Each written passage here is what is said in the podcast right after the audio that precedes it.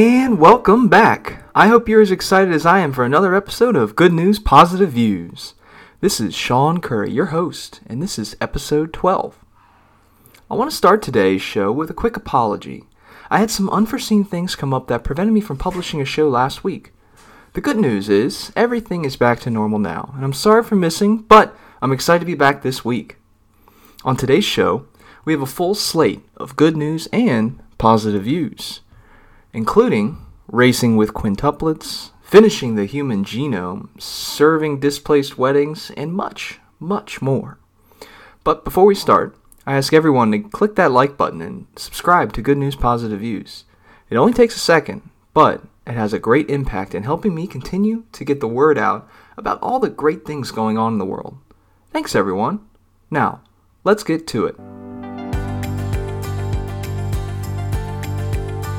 Our first story is entitled Quintuplets Won't Slow This Dad Down. The Kempel family is not your ordinary family. Chad and Amy have two older daughters, ages 7 and 5, and quintuplets. Yes, you heard that right. Five children born at the same time, all at the age of 4.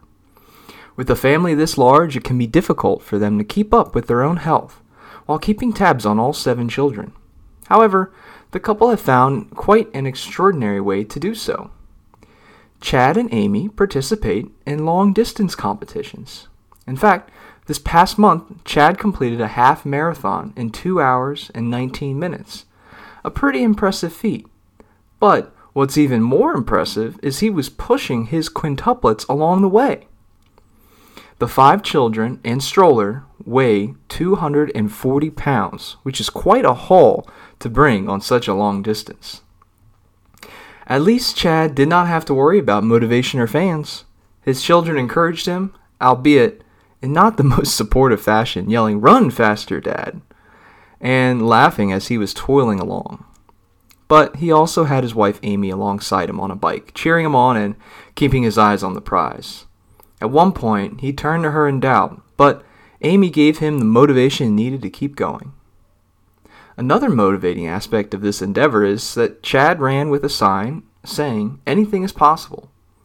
Chad shared he often says this phrase, and that he hopes that this motivates his children and others to believe in themselves.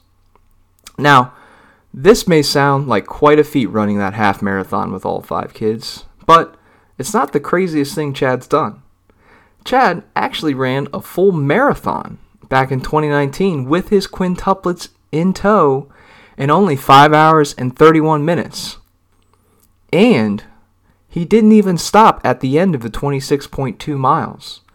Chad continued until he reached a grand total of 27.3 miles, honoring his wife for carrying the children for 27 weeks and 3 days. It is nothing compared to what she went through but I wanted to pay tribute for her, he shared. Both of these long distance feats have placed Chad in the Guinness Book of World Records. I'm not sure how many people will try to beat these quite impressive numbers. Now, one thing I'm not surprised by, though, to end this conversation, is that Chad doesn't doesn't plan to run any more marathons with these quintuplets. As these kids are getting older, they're getting heavier too, and I can't really blame them. But what a great story and theme we can all relate to. Anything is possible.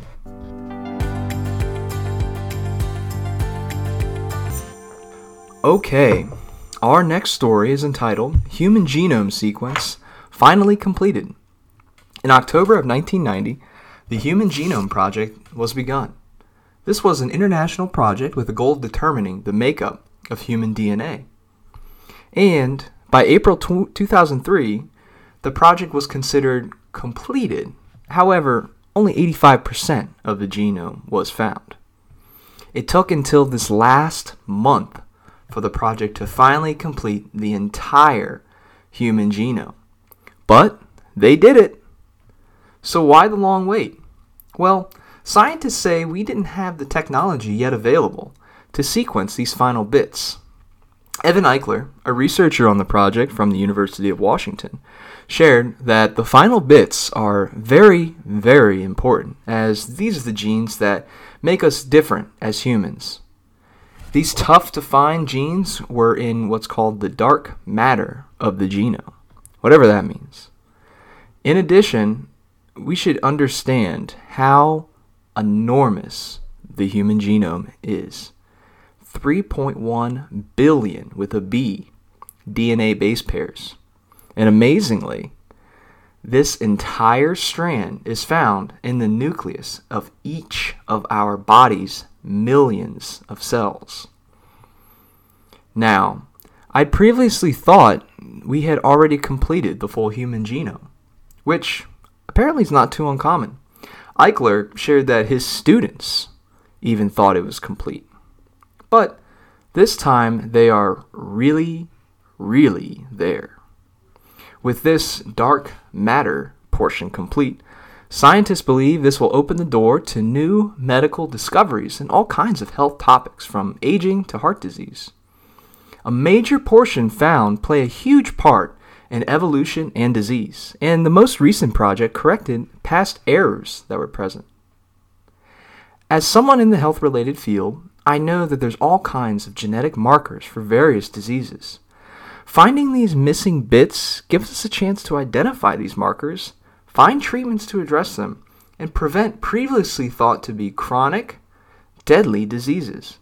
Way to go, science!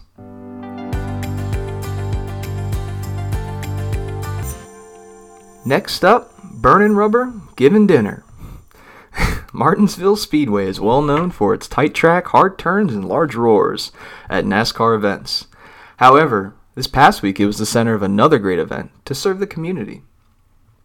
God's Pit Crew, a nonprofit response team who respond to national crises, set up shop at the Speedway in Ridgeway, Virginia, which is just past or just over the county line.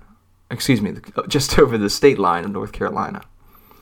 The organization provides disaster relief, completes building projects, and sets up food and goods distribution sites to, in communities in need. Beginning way back in 1999, Randy and Terry Johnson, no, not Randy Johnson, the big unit from the Diamondbacks, different guy, have traveled around the country to provide the basic necessities people need whenever disaster strikes. With their strong Christian faith, the organization is driven to serve others.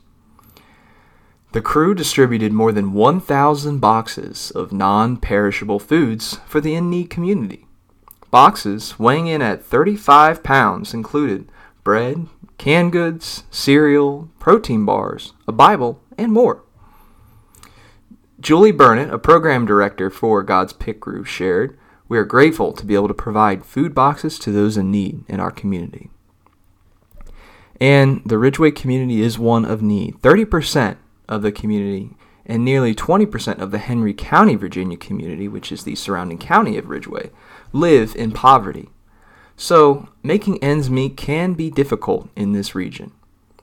So, having a service like this in a place like Martinsville Speedway is one great way to help ensure the community is able to thrive.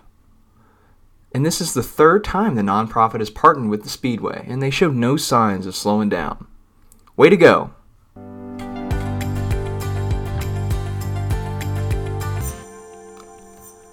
All right, we are on to our good deed of the week, entitled Dolly Parton Gives Again. Dolly Parton, a country music Hall of Famer and living legend, is also well known for her charitable work. Well, her charity has struck again, albeit in the third person. Over the past couple weeks, numerous wildfires have struck through the state of Tennessee. These fires have left ashes in their wake, in addition to homes that have been lost a major wedding venue was destroyed, leaving dozens of couples left without a place for their special day. Well, a former home that once belonged to her family have stepped up to the plate. They recently opened for weddings. Those who have lost their venue through May 1st have the ability to use the space to hold their wedding for free the company, Red Top Destinations and Events, shared We come together as a community and help one another out. And the beautiful estate is across the street from the famed Dolly Parton statue. The current owners have planned to make it into a wedding venue, but they've not yet completed the full transition. However, the opportunity to help the community sprung them to action. Cheers to Red Top, and I hope the couple special days are full of merriness and maybe a little partin' tune.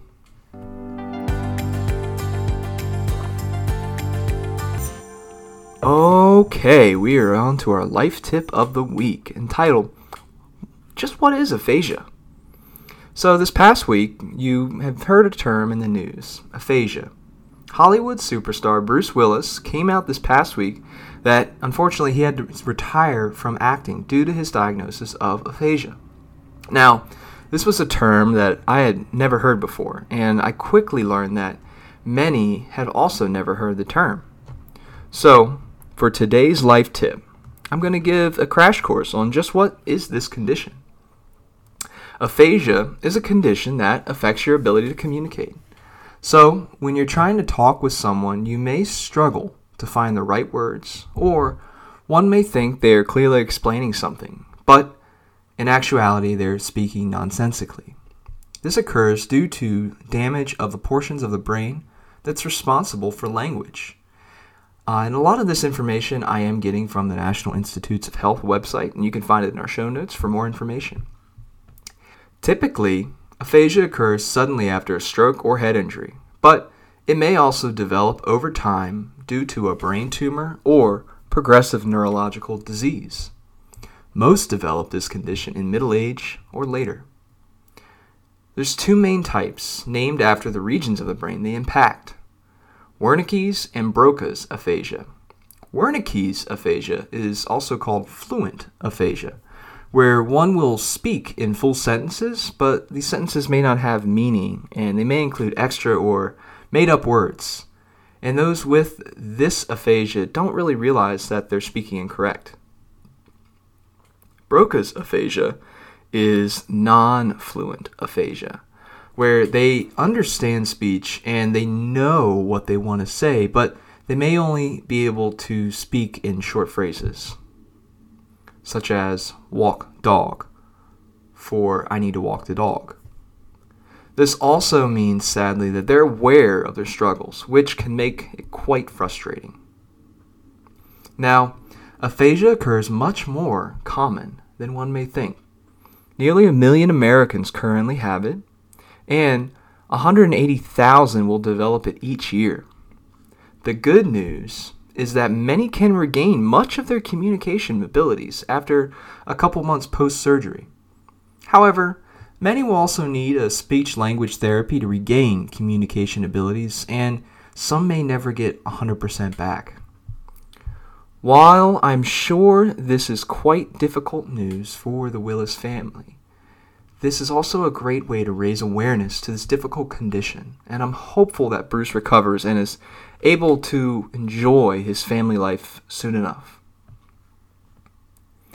All right, we are at the end of today's episode. I hope everyone enjoyed the program and learned a lot. Researching these good deeds, positive outcomes, and important topics is broadening my horizons on what just is possible and I'm trying to convey the best of the best to all of you. I ask anyone listening to drop a review to help spread the word about this podcast. I want to keep spreading this great news about all the things going on in our world. Thank you again. Please give me a like and share with your friends. Until next time, this is Sean Curry on Good News, Positive Views. Have a great week, everyone.